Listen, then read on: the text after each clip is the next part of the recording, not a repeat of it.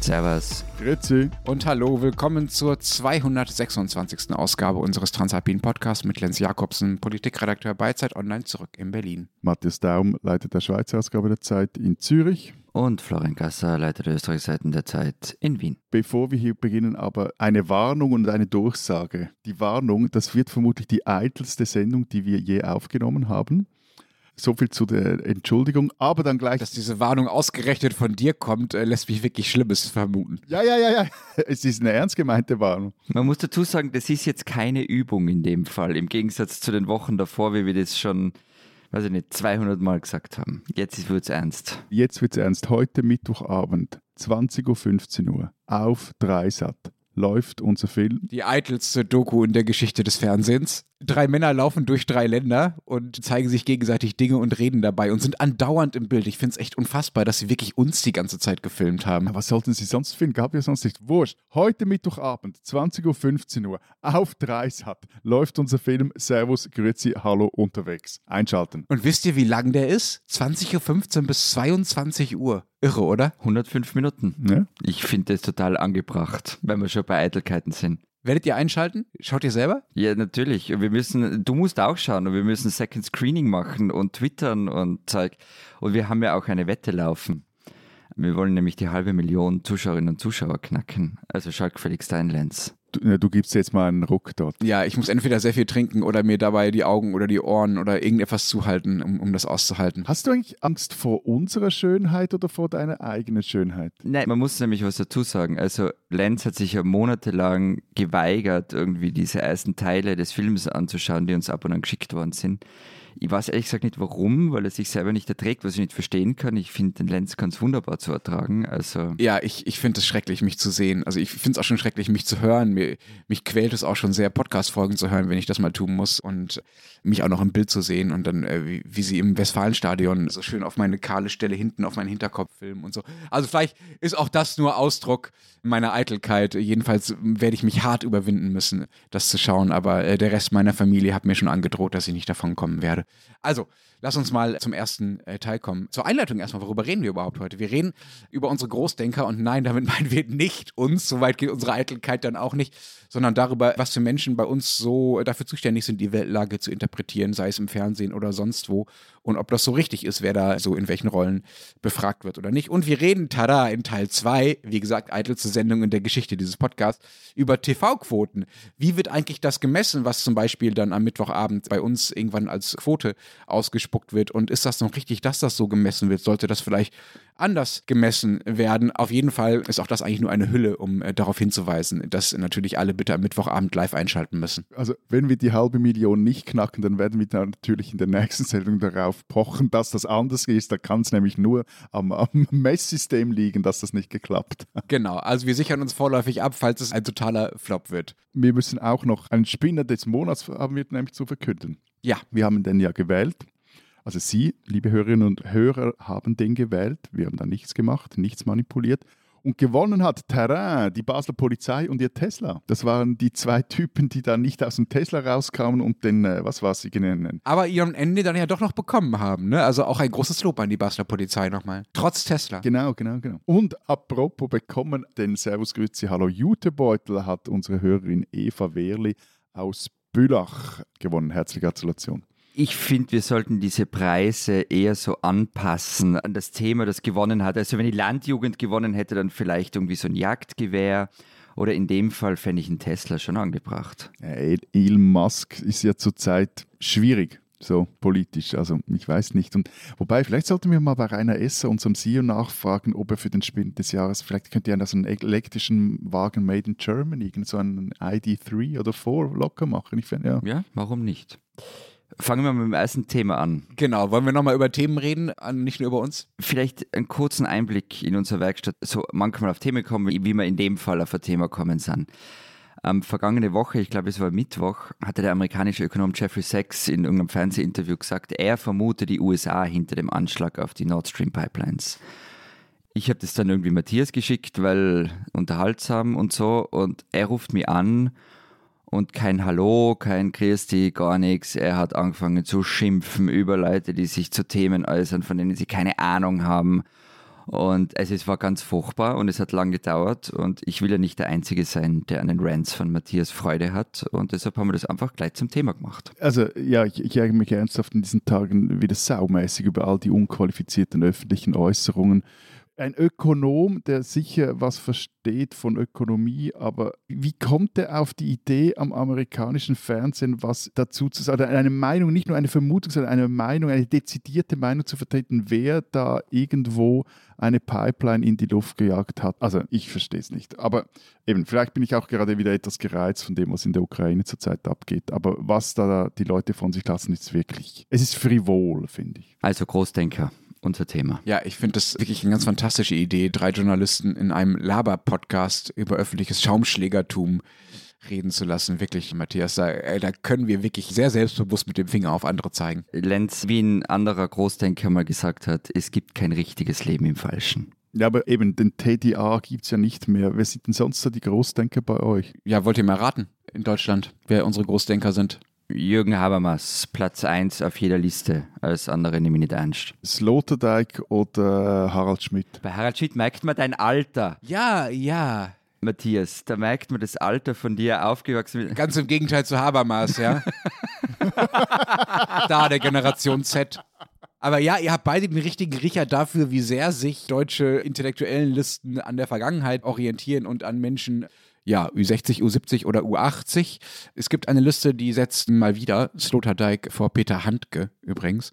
Aber das ist halt nur so eine Liste des konservativen Magazins Cicero. Und diese Liste wiederum wird von einem einzelnen Menschen erstellt, nämlich einem deutschen Journalisten, Ökonomen und Publizisten namens Max A. Höfer letztlich ist dann diese Liste, die von diesem einzelnen Menschen erstellt wird und irgendwie sowas wie die 500 wichtigsten deutschen Intellektuellen feststellen soll, selber nur ein Beispiel für öffentliche Schaumschlägerei eines Einzelnen, nämlich in dem Fall von einem Max A. Höfer, der sich zumutet, äh, das äh, genau zu dezidieren, ob jetzt Meier Göpel auf Platz 208 oder auf Platz 209 zu stehen habe. Ich muss da kurze Intervention machen. Peter Handke, dieser deutsche Intellektuelle aus dem österreichischen Bundesland. Man muss aber dazu sagen, Google hat mir gerade verraten, Elfriede Jelinek steht da wohl auf Platz 4. Also immerhin wohnt sie in München, aber... Ja, das ist so, wir nehmen es dann irgendwann nicht mehr so genau bei Deutsch und deutschsprachig, wenn es darum geht, Leute zu rühmen, dann seid ihr uns herzlich willkommen. Wie ist das denn bei euch mit den Intellektuellen in der Schweiz, Matthias? Ja, also als ich mich wieder etwas beruhigt hatte und auch halbwegs verdaut hatte, dass Autorin, die sonst über erotischen Humanismus Humanismus schreiben, auch was zum Ukraine-Krieg zu sagen haben, versuchte ich mal eine Top-Liste unserer Schweizer Großdenker zu erstellen. Und also irgendwie Sloterdijk schwierig, dieses Niveau, Habermas sowieso, aber auch, gut, will man einen Hanke? Ja, aber trotzdem Jelinek. Also dann hatte ich eine These, in dem ich bin auch, habe auch keine Richard David Brechts gefunden, keine Harald Welzers. Meine These ist ja, uns fehlen einfach die Kaffeehäuser zum einen und zum anderen die Talkshows, die solche Großdenker produzieren. Es wäre super, wenn wir jetzt diese 500 deutschsprachigen Intellektuellen mal auseinander dividieren nach Kaffeehaus-Intellektuellen und Talkshow-Intellektuellen. Aber ja, diese Talkshow-These, die hast du ja schon oft hier im Podcast vertreten, Matthias. Und ja, wir in Deutschland haben sehr, sehr, sehr, sehr viele politische Talkshows, die ja aber du übrigens mehr guckst als ich. Also insofern auch eine, eine Schweizer Sünde.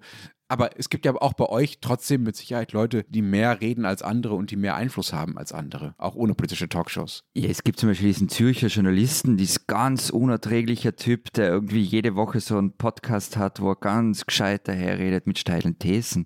Das sind noch furchtbare Leute, der Daumen da. Und dann hält er noch immer zusätzlich seine langen Haare in die Kamera und so. Also wirklich auch noch ein eitler Typ obendrein. Gut, aber von dem her passe ich ja super in die Reihe der deutschen Großdenker Brecht, Welz etc., also mit Haar und Eitelkeit und etc. Aber ja, wenn du möchtest, kannst du dich gerne mit denen gemein machen. Ey, ja, ja, ja absolut. Absolut. Du, lieber Herr Gasser, wirst ja wenigstens bezahlt dafür, dass du mir zuhören musst. Nein, ernsthaft, also es gibt auch bei uns so Generalerklärer, wobei, ja, die sind halt dann alle doch stark in ihren einzelnen Fachbereichen, also breit gefassten Fachbereichen. Es gibt dann den Politgeograf Michael Herrmann oder es gibt Rudi Strahm, einen stets leicht dissidenten alten Sozialdemokraten. Dann vielleicht kommt er, genau, der kommt vielleicht diesem Großdenker, aber eher dem Kaffeehaus-Großdenker am nächsten, das wäre Lukas Bärfuß, der Schriftsteller.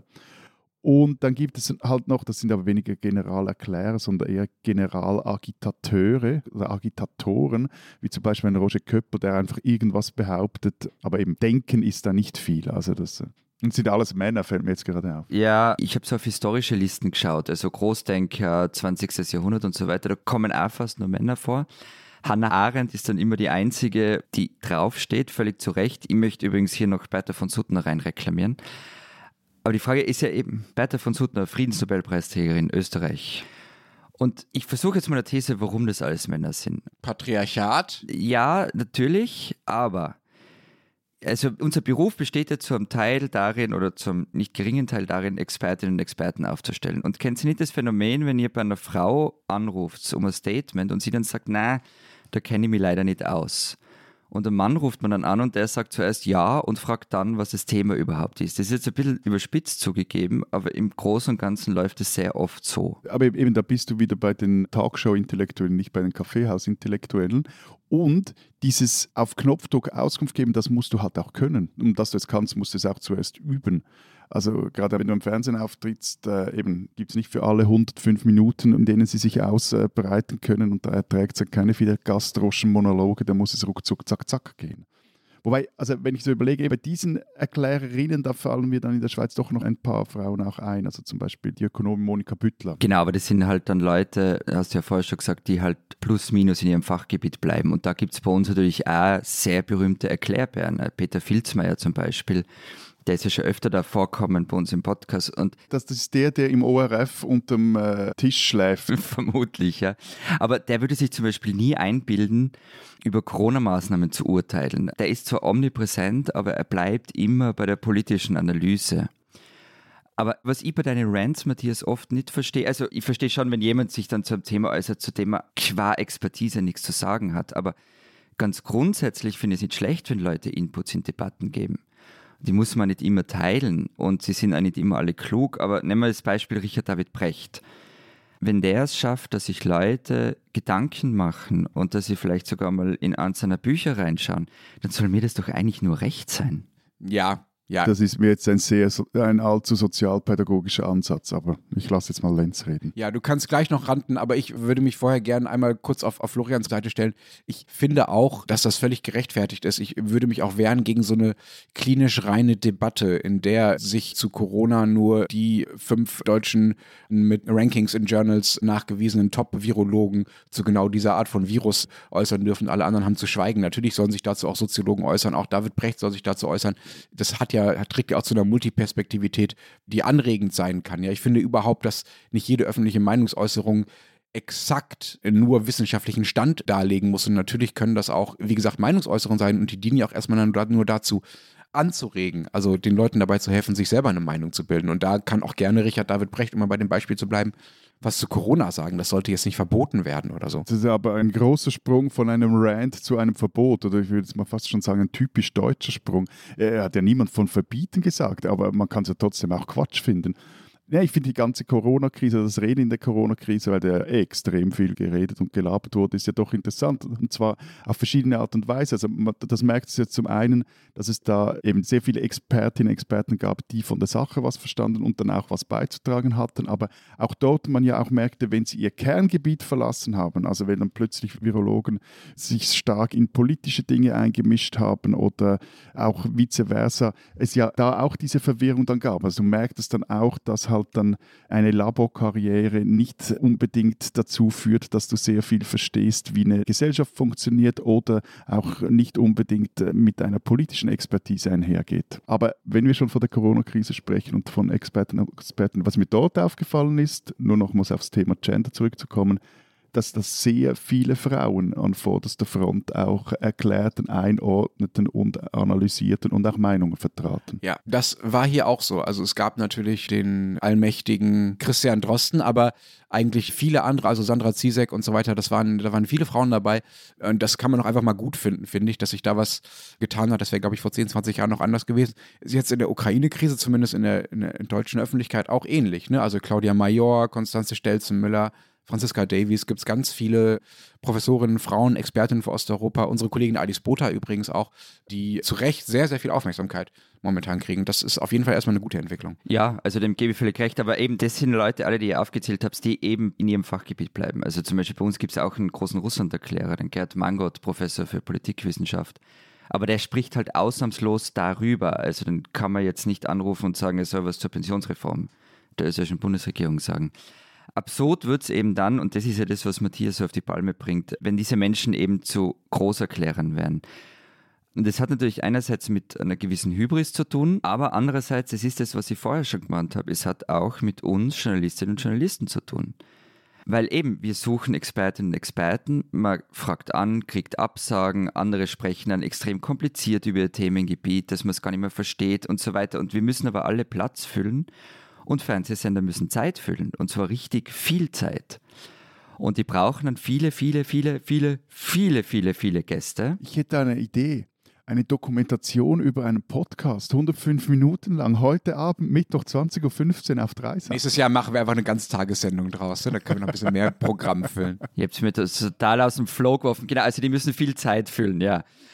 Und natürlich beginnt man dann in der Eile, in der die alle sind, diese Leute, die rufen dann natürlich immer bei den Menschen an, wo sie wissen, dass sie garantiert was sagen werden, dass sie garantiert kommen werden dass das, was sie von sich geben, ist druck- und sendbar. Es ist auch noch eloquent und im Idealfall auch noch klug. Ja, das stimmt und ich würde auch da Matthias zustimmen, dass es natürlich auch eine Qualifikation ist oder eine Qualität ist, die man erstmal haben muss, fernsehreif oder druckreif zu sprechen. So und natürlich und das kann auch nicht jeder Uniprofessor, der über sein Fachgebiet spricht, klar. Genau, also das habe ich auch, dass ich super interessante Themen habe, Leute dazu anrufe, die wirklich absolute Creme de la Creme der Forschung dazu sind und die anrufe und die einfach nicht in der Lage sind, das so auszudrücken, dass es irgendwie verständlich ist. Da muss ich halt aus ihren akademischen Texten zitieren, das natürlich weniger schön geht, im Fernsehen auch gar nicht.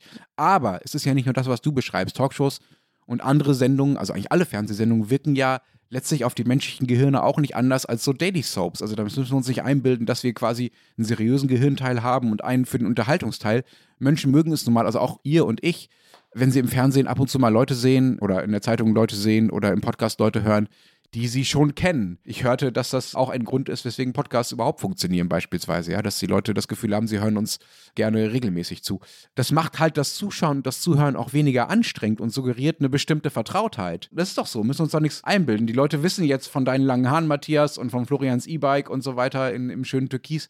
Das sind ja alles Dinge, die dazu führen, dass es so eine Art Hörer- oder Zuschauerbindung gibt. Und es wäre völlig verlogen, so zu tun, als müssten Medien darauf keine Rücksicht nehmen. Das müssen sie natürlich. Und sie müssen natürlich nicht immer die gleichen fünf Heinis zu allen Themen des Weltgeschehens befragen. Das stört mich ehrlich gesagt. Es reichen drei Heinis. Wir drei reichen. Ja, bei uns sind es nur drei, sagen wir, im deutschen Fernsehen sind es vielleicht zehn oder zwanzig.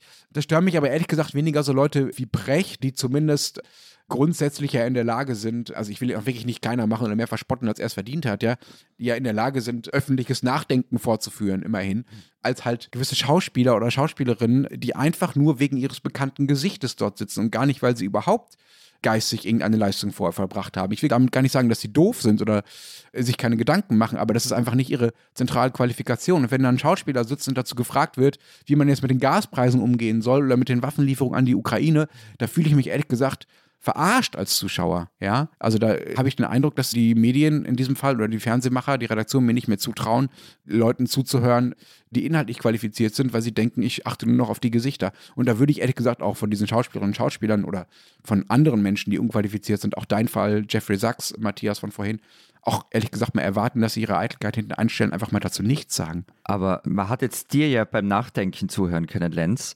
Du hast nämlich ganz am Anfang die Erklärung dafür geliefert, was du am Ende kritisiert hast, warum wir einen Schauspieler eingeladen. Man kennt sie, man mag sie, man hört ihnen gern zu.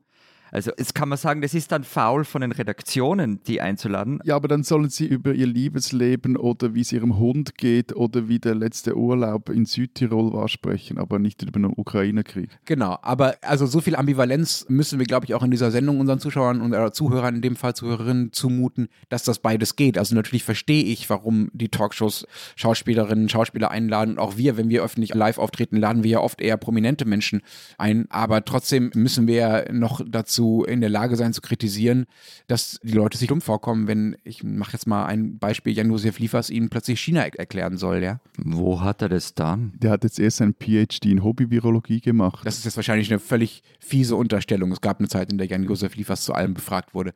Seit seinen Äußerungen zu Corona ist das wahrscheinlich auch ein bisschen weniger geworden. Aber wobei ich, also jetzt haben wir vorhin über das Fernsehen gesprochen, ich würde auch uns als Print- und Online-Redakteure in die Pflicht nehmen oder als Vertreter dieser Branche. Ich meine, diese Expertise und diese Gastbeitragsschwämme, die ist ja teilweise kaum auszuhalten. Ich weiß, es ist auch günstig, auch da geht es darum, günstig Platz zu füllen, vor allem mit Gastbeiträgen tut man das. Und besonders eigentlich merke ich auch, dass dann sind so vor allem diese schwammig formulierenden Feuilletonisten, die zu allem und jedem irgendetwas salbaden, wo ich mich wirklich frage, und wo ah, der Erkenntnisgewinn und wer gibt mir jetzt meine gestohlene Lebenszeit zurück? Aber sag, gibt es bei euch so die Versuche, gerade im Fernsehen auch, dass neue Leute ausprobiert werden, neue Stimmen? Also, weil das ist zum Beispiel etwas, was ich mir schon eben, so wie du auch, Lenz, erwarten würde, dass wenn ich die Sendung X zum Thema Y mir anschaue, dass da dann Leute sitzen, die ich vielleicht noch nicht kenne und die aber wirklich was beizutragen haben. Also bei uns muss man unterscheiden zwischen eben diesen Fachexperten oder jetzt mal fachbreit gefasst Fachexperten, da gibt es das ja. Bei den Universalexperten und Experten ist es schwierig. Aber zum Beispiel eben bei den Fachexperten gibt es ja den Club im Schweizer Fernsehen, die machen das nicht schlecht. Klar, da gibt es auch den einen oder anderen Stammgast, Stammgästin, aber die versuchen wirklich immer wieder neu gemischte Runden zusammenzusetzen. Ich habe das jetzt gerade mal noch im Vorfeld unserer Aufnahme nachgeschaut. Die diskutieren dann zwar immer wieder gerne zum selben Thema, zurzeit vor allem über Energiefragen etc., aber man sieht immer wieder andere neue Gesichter auf dem Schirm und auch was ja vielleicht bei diesen Schauspielern auch so die Idee ist, ah, man, man, man sieht sie gern, aber es soll ja auch so etwas, ja, in Anführungszeichen etwas normale Leute dort sitzen und ich finde, die, die machen das bei uns gar nicht so schlecht, dass es da auch immer wieder mal Leute hat, von denen man jetzt nicht davon ausgehen kann, dass die für einen Fernsehauftritt fix eingebucht sind. Und im besten Fall ergibt sich dann da auch eine neue Perspektive darauf. Im, im blödsten Fall, das ist halt meistens so, wenn dann noch redegewandte Politikerinnen und Politiker in der Runde sitzen, haben die dann einen, einen sehr viel höheren Redeanteil und die anderen sind noch so etwas Sidekicks. Sagt, habt ihr schon mal vom Club 2 gehört? Ich nicht, nee. Ja, ja. Also das war eine Diskussionssendung im ORF, die lief einmal von 76 bis 95 und dann nochmal ein paar Jahre zwischen 2007 und 2012 absolut legendär. In, zu den besten Zeiten wurde da noch äh, geraucht und getrunken und die Idee, man diskutiert und es ist Open End. Also theoretisch hat die Sendung 90 Minuten gedauert, aber nicht selten, dass sie doppelt oder dreimal oder noch länger gedauert hat. Man kann übrigens die besten Folgen davon heute nur nachschauen in der TV-Thek des ORF, also zum Beispiel die mit Nina Hagen, sensationelle Sendung. Aber dort sind dann immer eben auch bekannte Gesichter gesessen und völlig unbekannte. Also Rudi Dutschke war dort, Henry Kissinger war dort und dann aber zum Beispiel auch Jugendliche aus Wien, die über Gewalt diskutiert haben und in der Sendung auch ausgelebt haben, zumindest ein bisschen. Und was das Ding so stark gemacht hat, durch diese Länge konnte keiner mehr mit so irgendwie Spontanphilosophie oder mit Kalendersprüchen durchkommen. Also das hat nicht mehr funktioniert. Was ja jetzt in den Talkshows so oft so ist, die sind total durchgetaktet und jeder sagt seine fünf Sprüche und kommt damit durch und das funktioniert halt nicht mehr, wenn sowas mal eineinhalb oder zwei oder zweieinhalb Stunden dauert. Und das finde ich schon toll. Ich finde, das könnte auch ein Vorbild für unseren Podcast sein. Ein bisschen mehr rauchen, trinken, wäre eigentlich angebracht. Drei Stunden. Ja, es gibt leider schon einen anderen Zeitpodcast, der Open-End-Gespräche macht. Das sollten wir vielleicht nicht in Konkurrenz mit unseren Chefs treten, aber sonst finde ich Rauchen und Trinken auch fantastisch. Aber fällt euch auf, dass wir jetzt die ganze Zeit eigentlich nur über das Fernsehen gesprochen haben, obwohl wir eigentlich über Großdenker sprechen wollten? Lasst uns mal ein bisschen mehr auf diese Kaffeehaus-Intellektuellen nochmal schauen. Florian, du hast vorhin Habermas erwähnt. Der sitzt ja gerade nicht im Fernsehen. Also es gibt ja schon noch eine Klasse von Großdenkern, die nicht allein medial gemacht werden, die nicht allein durch Auftritte im Fernsehen überhaupt erst diesen Status bekommen, sondern die den vielleicht vorher oder unabhängig davon schon haben. Aber das Problem ist, dass die halt oft sehr, sehr, sehr, sehr alt sind. Also ich habe vorhin diese Liste schon erwähnt mit Sloterdijk und so weiter. Martin Walser wird oft auch dazu gezählt. Peter Handke haben wir auch schon erwähnt. Das sind halt alles Ü70 Männer, die in den Feuilletons noch gefeiert werden, auch in unseren. Und die Bücher verkaufen sich auch noch. Aber ehrlich gesagt, wer unter 40 oder sagen wir mal noch stärker, wer unter 30 kennt die noch? Also für wen unter 30 spielt Habermas, Sutterdijk, Walser, Handke, für wen spielen diese Menschen noch eine Rolle? Du kannst da für die Schweiz noch Thomas Hürlimann dazu nehmen. Ja. Also ich glaube, Liga Habermas kennt man schon, aber ich weiß, was du grundsätzlich meinst und es stimmt schon, das sind sehr wenige. Aber das heißt ja nicht, dass es keine jüngere Generation von Leuten gibt, die dabei ist, in diese Riege aufzusteigen. Da gibt es auf der einen Seite viele YouTuber. Ich glaube, dass die wirklich auch ein Phänomen werden in Richtung die Erklärbären für eine ganze Generation. Also die erfüllen eine sehr ähnliche Funktion, aber nimmt zum Beispiel Sophie Passmann her. Die erreicht ganz neue Gruppen Und ich kann mir vorstellen, dass viele von denen, die Sophie Passmann toll finden, noch nie ein Habermas-Buch in der Hand gehabt haben. Das müssen sie auch nicht. Es muss überhaupt nicht jeder mal ein Habermas-Buch in der Hand gehabt haben. Das ist hartes, akademisches, übles Zeugs, das unser einer auch nur lesen kann, weil er das mal an der Uni hatte oder weil er teilweise journalistisch dafür bezahlt wird. Lenz, ich habe das nicht behauptet, dass man ein Habermas-Buch in der Hand gehabt haben muss, aber es war die Ausgangsfrage von dir. Aber trotzdem, also das ist natürlich eine andere Art von öffentlicher Denkerin, wenn man so will, Sophie Passmann, die ist ja durch die Medien groß geworden. Das ist überhaupt keine Kritik, ja. Also das macht sie ja gut und das hat ja auch eine Berechtigung und äh, das ist total wertvoll. Aber sie hat ja nicht, sagen wir mal, vorher erst ein akademisches, literarisches, wie auch immer geartetes Renommee aufgebaut, was sie dann quasi da rein transportiert hat. Und das führt natürlich dazu, dass ich von ihr auch andere Dinge erwarte oder dass sie in der Öffentlichkeit andere Dinge tut, als, als Leute wie Habermas das tun. Wobei das war ja immer schon so ein Ping-Pong, auch historisch gesehen. War nicht Walter Benjamin irgendwie auch am Radio engagiert? Also war ja nicht so quasi, du machst akademische Karriere und wenn du dann genügend Preise gesammelt hast und äh, die Publikationsliste lang genug ist. Es gibt es aber schon, also ganz viele haben halt akademische Karriere gemacht und sind dann irgendwie in der Öffentlichkeit bekannt worden. Die Frage ist, braucht es das eine ganz, ganz unbedingt? Nein, nicht unbedingt. Weil natürlich für die akademischen Werke, für einen Aufsatz in irgendeiner Vierteljahresschrift, die wird jetzt nicht von den Massen gelesen, aber es gibt bei uns schon auch jemanden, der genau in diese Richtung geht. Und damit ich den Namen zumindest einmal erwähnt habe, Konrad Paul Liesmann, also Professor für Philosophie in Wien und gleichzeitig aber auch so ein klassischer Großdenker, der halt zu allem etwas zu sagen hat. Der beglückt ja mich als NZZ-Leser immer wieder mit seinen Weisheiten. Und hier kommt mir gerade noch ein verstorbener Schweizer Großdenker in den Sinn, ein allzu früh verstorbener Kurt Imhof. Das war vermutlich ein Soziologe an der Uni Zürich, der kommt dem vielleicht fast am nächsten. So dieser Mischung aus einerseits akademisch Karriere machen und andererseits auch medial recht coole Auftritte, teilweise äh, auch äh, pointierte Auftritte.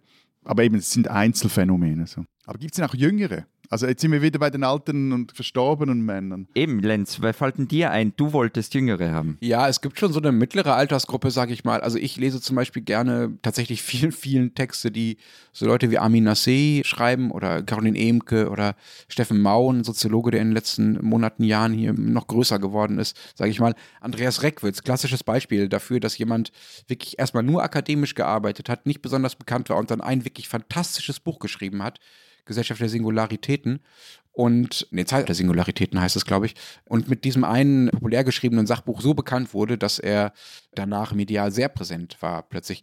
Oder auch Jürgen Kaube, der FAZ-Herausgeber, lese ich auch sehr gerne. Ja, das sind alles keine A-Star-Großdenker, die jede Woche in den Talkshows sitzen, aber das sind schon Leute, die intellektuell Einfluss haben und die sich auch ihre Medienauftritte aussuchen können, weil sie so viele Anfragen kriegen.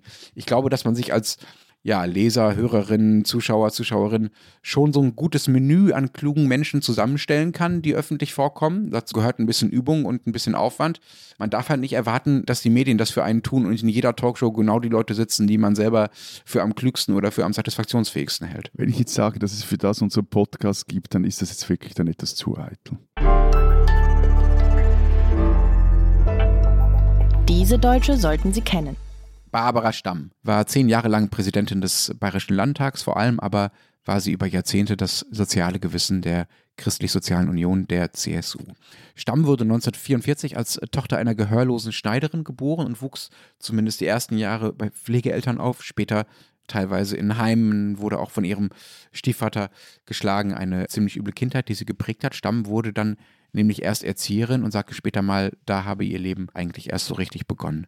Noch später wurde sie Lokalpolitikerin, dann sogar Ministerin und eben Landtagspräsidentin in Bayern. Es gibt Geschichten davon, wie sie Ministerinnen oder Minister über die Flure des Landtags jagt, damit die sich endlich mal Zeit nehmen für die eine Elterninitiative oder für den anderen betroffenen Verband. Stamm hat Jahrzehnte damit verbracht, ihre Partei dazu zu bringen, den Kontakt zu den Menschen nicht zu verlieren, sich eben nicht hinter Bürokratie, Ministerien und Verfahren zu verstecken. Ihr Lieblingsplatz war, so heißt es bei der SZ, bei den Leuten.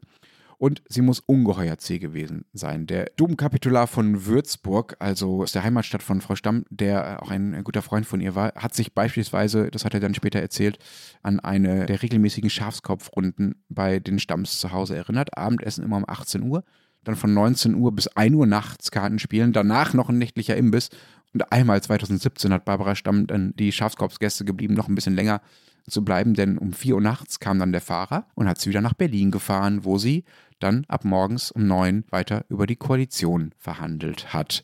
Das sind zähe Politikernaturen. 2008 bekam Stamm dann Krebs und weil sie wusste, dass Schwäche gerade Frauen schnell negativ ausgelegt wird, verheimlichte sie die Erkrankung im Wahlkampf und pendelte zwischen Chemotherapie und Wahlkampfauftritten und schaffte es. Sie zog in den Landtag ein und wurde Landtagspräsidentin Stamm war Vorkämpferin für die Gleichberechtigung in der Männerpartei CSU. Sie wehrte sich gegen den sehr harten Rechtskurs, den die CSU nach 2015 in der Flüchtlingspolitik eingeschlagen hat. Sie sagte beispielsweise, wir können rechts gar nicht so viel holen, wie wir in der Mitte verlieren und münzte das explizit auf damals Horst Seehofer und Markus Söder. Unter Leuten, da war sie am liebsten, schrieb die SZ in ihrem Nachruf über sie und erzählt, wie Stamm aufgegangen ist bei Fastnachtsveranstaltungen beispielsweise und überall, wo Politik eben daraus besteht, dass man mit Menschen zusammenkommt. Vergangene Woche ist Barbara Stamm, das soziale Gewissen der CSU, im Alter von 77 Jahren gestorben und nicht nur für Bayern ist das ein herber Verlust. Barbara Stamm, eine Deutsche, die man kennen sollte.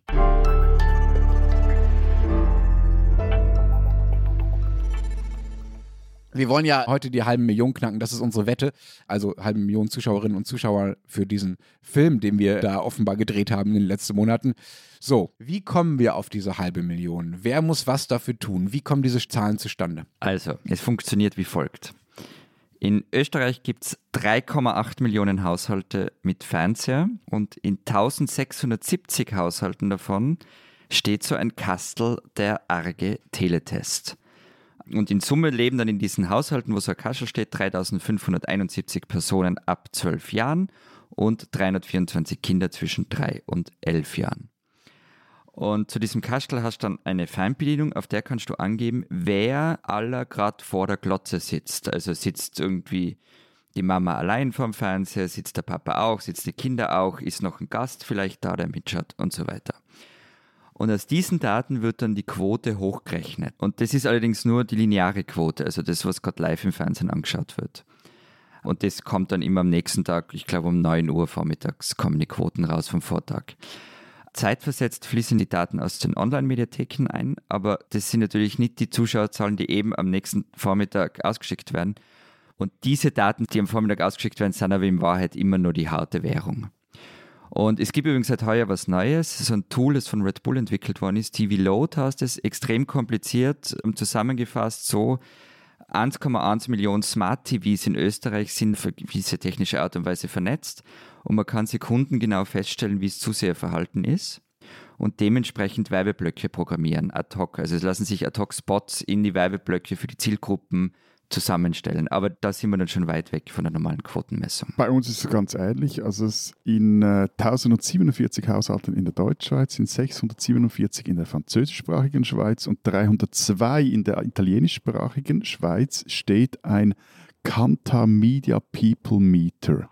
Das ist an den äh, Fernseher angeschlossen.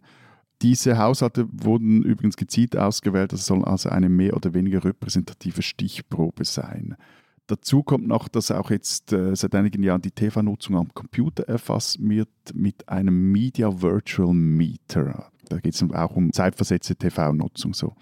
Dabei werden dann die Audiospuren der in den Haushalten eingeschalteten Fernsehprogramme, die werden vom Messgerät sekundengenau registriert und dann mit verschiedenen Standorten aufgezeichnete Referenzaudiorspuren verglichen. Alles sehr kompliziert. Also auf jeden Fall aus dem Audiospurvergleich wird dann ermittelt, welches Programm im Haushalt eingeschaltet war. Die sagen wir, Systeme sind bei uns ähnlich wie bei euch. Es sind halt relativ betrachtet viel weniger Haushalte und äh, Personen. Wir haben 5400 Haushalte, ungefähr 11.000 Personen. Also nochmal zur Erinnerung, in, in, der Schweiz waren es ungefähr insgesamt sogar über 2000 Haushalte. In Österreich sind es 1670. Wenn man das mal 10 nehmen würde, wäre man also hier deutlich fünfstellig. Das sind es nicht. Also es sind nur 5400. Bei uns steht also ein Haushalt, eine Person für viel, viel, viel, viel mehr Zuschauer. Das liegt übrigens daran, dass ihr stärker auf regionale Differenzierung nochmal achten müsst. Also bei euch sind zum Beispiel die einzelnen Bundesländer kleiner als unsere Bundesländer oder die Kantone. Und da man auch wissen will, wie stark die Sendungen regional geschaut werden, muss man da bei euch einfach ein größeres Sample nehmen. Das ist, glaube ich, der statistische Hintergrund. Und ja, es gibt bei uns mittlerweile auch so weitere Panels zur Online-Nutzung und wie Mediatheken genutzt werden. Aber auch da gilt, die harte Währung ist offenbar immer noch der Live-Marktanteil. Wir kommen später noch dazu, warum das vielleicht ein Problem ist. Äh, wie hoch ist denn bei euch der Marktanteil des öffentlich-rechtlichen Rundfunks, zu dem ja auch äh, äh, dieser Sender Dreisat gehört, wo, glaube ich, Mittwochabend was ganz Cooles kommt? Okay, wo ist der Preis für die eitelste Podcast-Folge? Da müssen wir einreichen. Alle Sender des ORF gemeinsam haben 2021 einen Anteil von 35,5 Prozent gehabt. Also ORF 1, ORF 2 mit Abstand vorne und auf Platz 3 ist übrigens der nächste öffentlich-rechtliche, nämlich das ZDF mit 3,9 Prozent. Und dann kommt Servus TV zum Beispiel mit 3,7. Also in Deutschland kommen ARD und ZDF zwar gar nicht auf mehr Anteil, als das in Österreich der Fall ist, also sind es auch eher so an die 30 Prozent, aber da kommen ja noch andere Sender dazu. Also wir haben ja die ganzen starken dritten Sender. ARD besteht ja aus den Landesrundfunkanstalten, die zum Beispiel WDR, SWR, RBB und so weiter machen. Dann kommt ZDF Info, ZDF Neo dazu, Dreisat, Arte zählen natürlich auch dazu, Phoenix zählt dazu. Also es gibt einen ganzen Haufen, Tagesschau 24 und so weiter, einen ganzen Haufen von öffentlich-rechtlichen Sendern. Und wenn man die alle zusammen zusammenzählt, dann kommt man eher so auf äh, 45 bis 50 Prozent, je nachdem, auf welchen Monat, auf welchen Jahr man so schaut. Und das ist schon, schon deutlich mehr als bei euch in Österreich. Ja, bei uns ist es ja noch weniger. Das ist nicht mal ein Drittel. Und hinter uns liegen in Europa gerade mal noch die französischsprachigen Belgier, vermutlich aus denselben Gründen wie wir, und die Slowaken und die Ungarn. Wenn du sagst dieselben Gründe wie wir, was sind die Gründe? Weil wir ein mehrsprachiges Land sind. Also wir verstehen Deutsch, Französisch und Italienisch, also können wir auch deutsche, französische oder italienische Sender schauen und tun das anscheinend auch fleißig. Ja, wir schauen ja auch viel deutsches Fernsehen, also von dem her, was nicht das Argument hält. Aber es wird ja auch viel nicht deutsches Fernsehen in Österreich geschaut, also türkische Sender, syrische Sender und so weiter. Aber das wird zum Beispiel in den Quoten nicht abgebildet. Also es kommt einfach nicht vor, weil es der Werbewirtschaft egal ist. Aber die Quoten und die Marktanteile sind nicht nur, aber auch deshalb einfach nur Annäherung, weil ein bestimmtes Segment von Fernsehzuschauern ausgeblendet wird. Und was eben bei uns eben Platz 3 ZDF wirklich relevant ist, sind die deutschen Sender. Und Pro7 Sat1 hat nicht umsonst in Österreich eigene Ableger. Ja, das ist bei uns ja ähnlich. Also eben, wenn du den Marktanteil von ausländischen Sendern, zum Beispiel in der Deutschschweiz liegt bei etwa 60 Prozent, in äh, der Romandie sind sogar fast 70 Prozent. Aber das verstehe ich nicht, weil ich bin immer davon ausgegangen, wenn ich dieser zuhöre und zum Beispiel auch den Zeitungskonsum mir bei euch anschaue, ich war immer der Meinung, ihr kappelt euch schon sehr gern ab und dümpelt so in eurem Schweizertum. Und ich meine jetzt gar nicht negativ herum. Also ihr seid stolz darauf, dass ihr die SRF habt dass ihr, und so. Ja, aber ich glaube, das schließt sich nicht aus. Also wenn ich die Zahlen angeschaut habe, die haben sich in den letzten 10, 20 Jahren nicht krass verändert, im Gegensatz zu, zu euch. Also bei, in Österreich ist der, der Marktanteil des Öffentlich-Rechtlichen irgendwie eingekracht in den letzten 20 Jahren. Das Problem oder der Punkt bei uns ist, glaube ich, eher, es ist halt einfach ein sehr kleiner Markt und äh, da ist es halt attraktiv, ja, wenn du halt deutsches Fernsehen schauen kannst, das halt auch zu schauen. Also die SRG und die, das SRF in der Deutschschweiz kann gar nicht so dieses Monster-Vollprogramm bieten, das jetzt vielleicht die, die deutschen öffentlich-rechtlichen bieten können.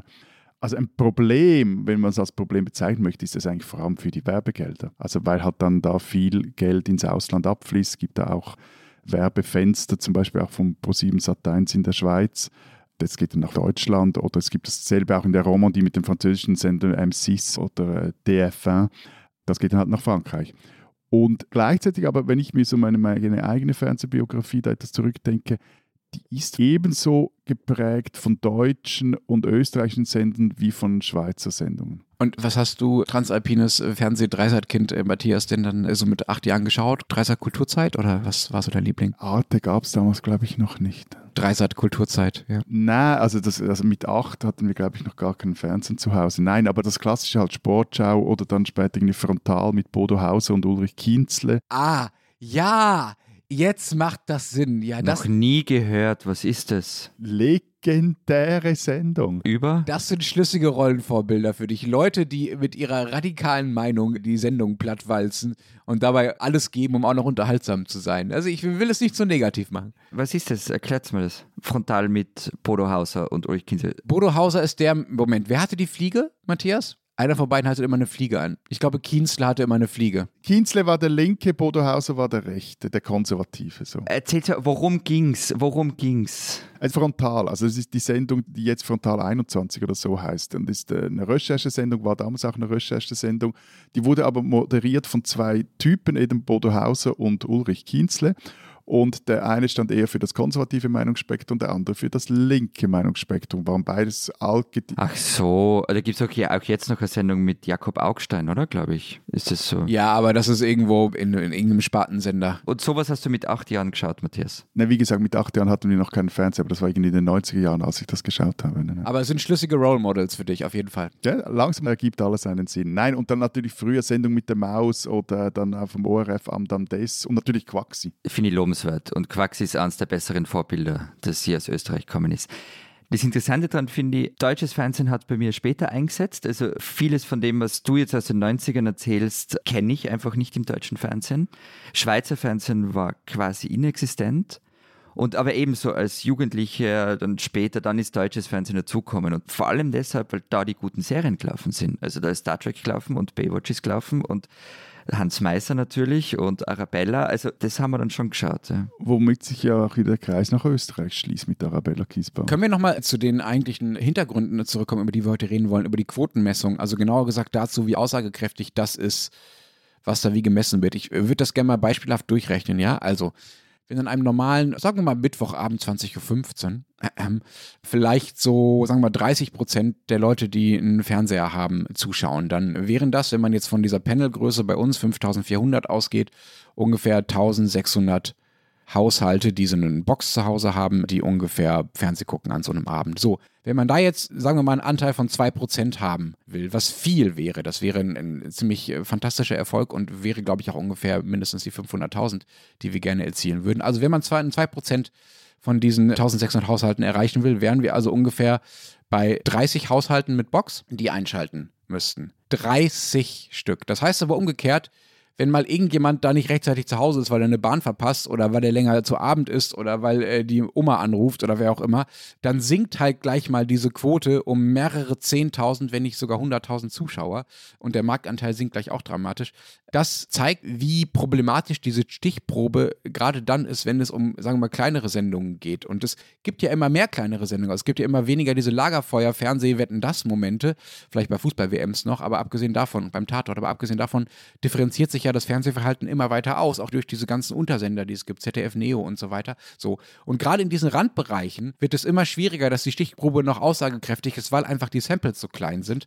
Das heißt, wenn ich in den letzten Tagen den Leuten erzählt habe, das kommt ja noch hinzu, dass sie unbedingt unseren Film gucken sollen, um die Quote in die Höhe zu treiben, haben die mich erstens gefragt, äh, wie zur Hölle sollen wir das überhaupt machen ohne Fernseher? Und zweitens muss ich denen auch sagen, ja, sorry, aber eigentlich macht es eh keinen Unterschied, weil auf euch kommt es gar nicht an. Wir müssen genau diese 30 bis wie viel auch immer Haushalte erreichen, die eine Box haben und uns vielleicht schauen wollen und die müssen einschalten. Das ist eigentlich ein irres System, finde ich. Und Mediathek-Aufrufe, die werden bei euch gar nicht gezählt oder kommt da eh nichts in die Mediathek bei euch? Du horchst mir nie zu. Streams werden nachträglich dazu zählt, ja. Aber eben nicht in der Quote, die dann am Donnerstag in der Früh rauskommt. Ja, du hast gesagt, ja, aber es gibt ja noch den anderen, den Deutschen da. Ist bei uns genauso. Also ja, die werden zeitversetzt noch drauf gerechnet, aber logischerweise halt zeitversetzt, weil man Mediathek ja eben nicht an der Mittwoch um 20.15 Uhr gucken muss, sondern auch noch Donnerstag, Freitag und die anderen sieben Tage, die die Sendung in Deutschland dann in der Regel online steht. So, aber natürlich schauen Medienjournalisten, auch die Senderverantwortlichen selbst, vor allen Dingen am nächsten Morgen auf die Zahlen. Also warum natürlich? Eigentlich ist es Quatsch, eigentlich ist es nicht mehr natürlich.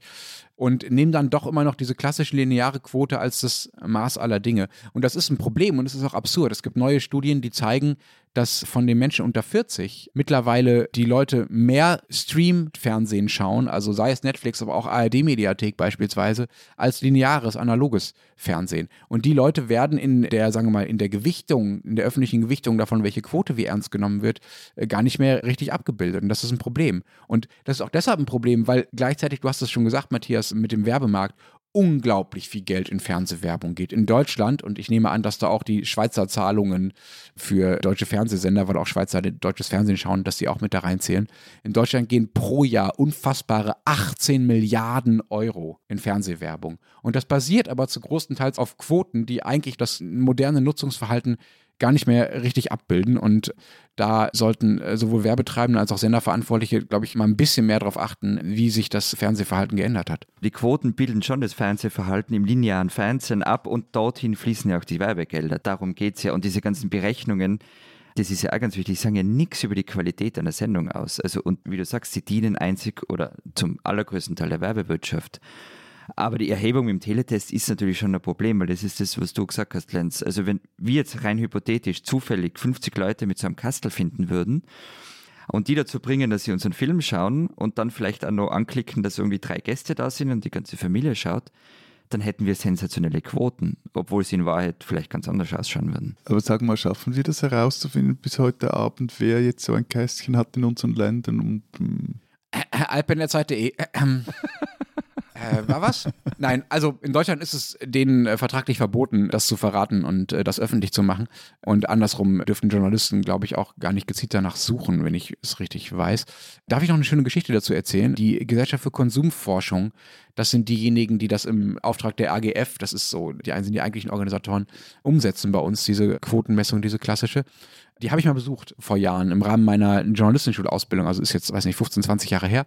Und die haben damals erzählt, dass sie, wenn sie neue Haushalte in dieses Panel dazunehmen, also wenn da mal jemand aussteigt und das Kästchen abgibt und dann kommt jemand Neues dazu, das wird turnusmäßig ab und zu gemacht, dass sie dann die ersten paar Monate rausrechnen. Also wenn du neu so ein Kästchen kriegst, dann zählst du erstmal nicht mit in die Quote, sondern die Quote wird erstmal ohne dich berechnet.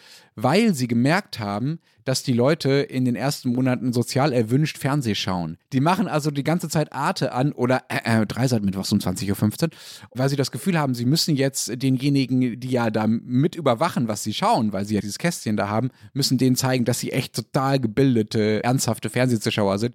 Und erst nach so ein paar Monaten wechseln sie dann wieder zu RTL, RTL 2 oder wohin auch immer, was sie eigentlich wieder schauen. Und erst wenn sich dieses Fernsehverhalten äh, normalisiert hat, dann zählt die Quote wirklich in die Quote. Also verboten oder nicht, gell? Also wäre ich so ein skrupelloser Fernsehmacher und ich bin beides nicht, dann würde ich mir halt, glaube ich, einfach so ein Dorf in Kärnten suchen, wo so ein Kastel rumsteht und die den ganzen Tag meinen Sender klotzen lassen. Auf was für komische Ideen du kommst. Du meinst rund um die Uhr 24 Stunden lang. Mindestens 24. Aber eben, ich, ich komme ja noch nicht ganz von meinem Plan weg, dass es ja sicher unter unseren Hörerinnen und Hörern Leute gibt, die ein solches Kästchen zu Hause haben oder wissen, wer ein solches Kästchen zu Hause hat. Auf jeden Fall eben, also wir hätten da auch Jutebeutel.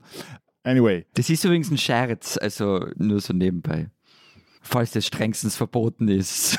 Von dir vielleicht, Florian, von dir vielleicht. Ich glaube, Matthias meint das ernst, oder, Kienzle? Noch Fragen, Hauser? Also, heute Mittwochabend, 20.15 Uhr, Dreisat einschalten.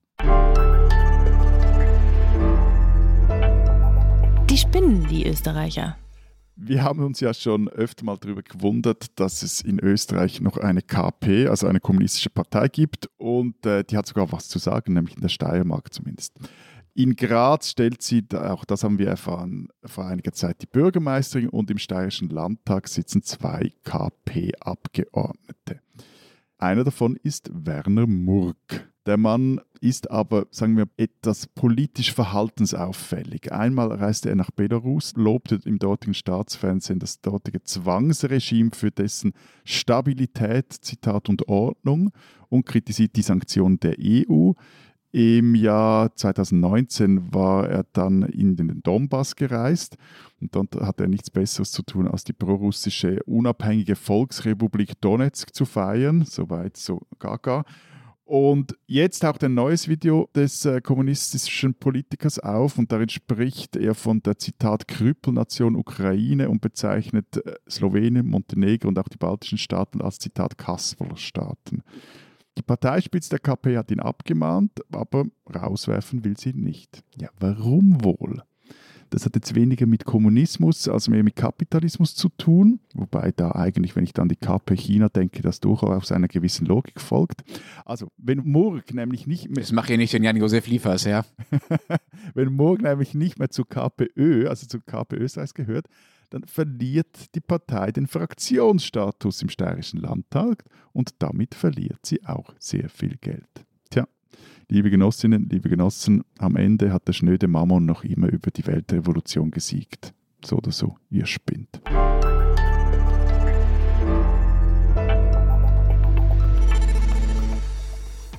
Das war's diese Woche mit dem Transalpinen Podcast. Was habt ihr denn in euren äh, Printprodukten so Schönes vorbereitet, liebe Kollegen? Ein paar Großdenker? Haha, und eine Großdenkerin. Salome Müller, meine Kollegin und ich haben einen Textriemen geschrieben, in der wir der Frage nachgehen, was eigentlich die Grünen, die vor drei Jahren die Wahl in der Schweiz gewonnen haben, und die Grünen Liberalen eigentlich so alles erreicht haben, weil in einem Jahr wird in der Schweiz wiedergewählt und wir haben uns da mal ein paar große Gedanken dazu gemacht. Bei uns gibt es eine wirklich sensationelle Recherche von Christina Pausackel über den Fall der Kommerzialbank Mattersburg. Vielleicht erinnert sich die eine oder der andere noch daran. Es dürfte wohl der größte Fälscherskandal Österreichs sein, der dort stattgefunden hat und eine ganze Region fast in den Abgrund gerissen hat. Und dann hat Simone Brunner noch ein Interview geführt mit der Kärntner Schriftstellerin Maya Haderlapp, 50 Jahre nach dem Kärntner Ortstafelsturm und was davon übrig geblieben ist und wie das heute so ist mit den verschiedenen Volksgruppen in Kärnten. Und wenn Sie wissen wollen, was in Deutschland los ist, Rest der gedruckten Zeit oder Zeit online lesen wir, Achtung, hören uns nächste Woche nämlich nicht wieder. Wir müssen uns von unserer eigenen Eitelkeit erholen, sie uns abtrainieren. Außerdem ist irgendjemand von uns, glaube ich, noch mal im Urlaub dreisterweise. Also, wir machen nächste Woche eine Woche Pause, dafür sind wir übernächste Woche dann in alter und eitler Frische wieder da. Und dann im Übrigen, das ist dann der 20. Oktober, liegt der Zeit in der Schweiz ein Zeitmagazin Schweiz bei, in dem wir der Frage nachgehen, was eigentlich die Deutschen, die in den vergangenen 20 Jahren so zahlreich in die Schweiz eingewandert sind, mit dem Land hier angestellt haben. Und falls Sie Feedback zum Film, Sie wissen es, heute Mittwochabend 20.15 Uhr Dreisat haben, schreiben Sie das an alpen.zeit.de oder an die WhatsApp-Adresse mit einer Sprachnachricht und die Nummer finden Sie in den Show Notes. Und haben wir eigentlich einen Hashtag für diesen Film? Naja, wir haben gehabt Servus Grüezi Hallo Film, aber das ist zu lang. Ich würde sagen SGH-Film. Oder einfach nur Servus Grüezi Hallo. Servus Grüezi Hallo. Ja, da ist das Problem, dass das Ü oft falsch geschrieben wird und dann findet man nicht Also, Hashtag SGH-Film. SGH-Film. SGH-Film. Okay, so machen wir das. Viel Spaß. Wir sehen uns bei Twitter und hören uns in zwei Wochen. Bis dahin sagen wir Wir denken. Adieu. und tschüss.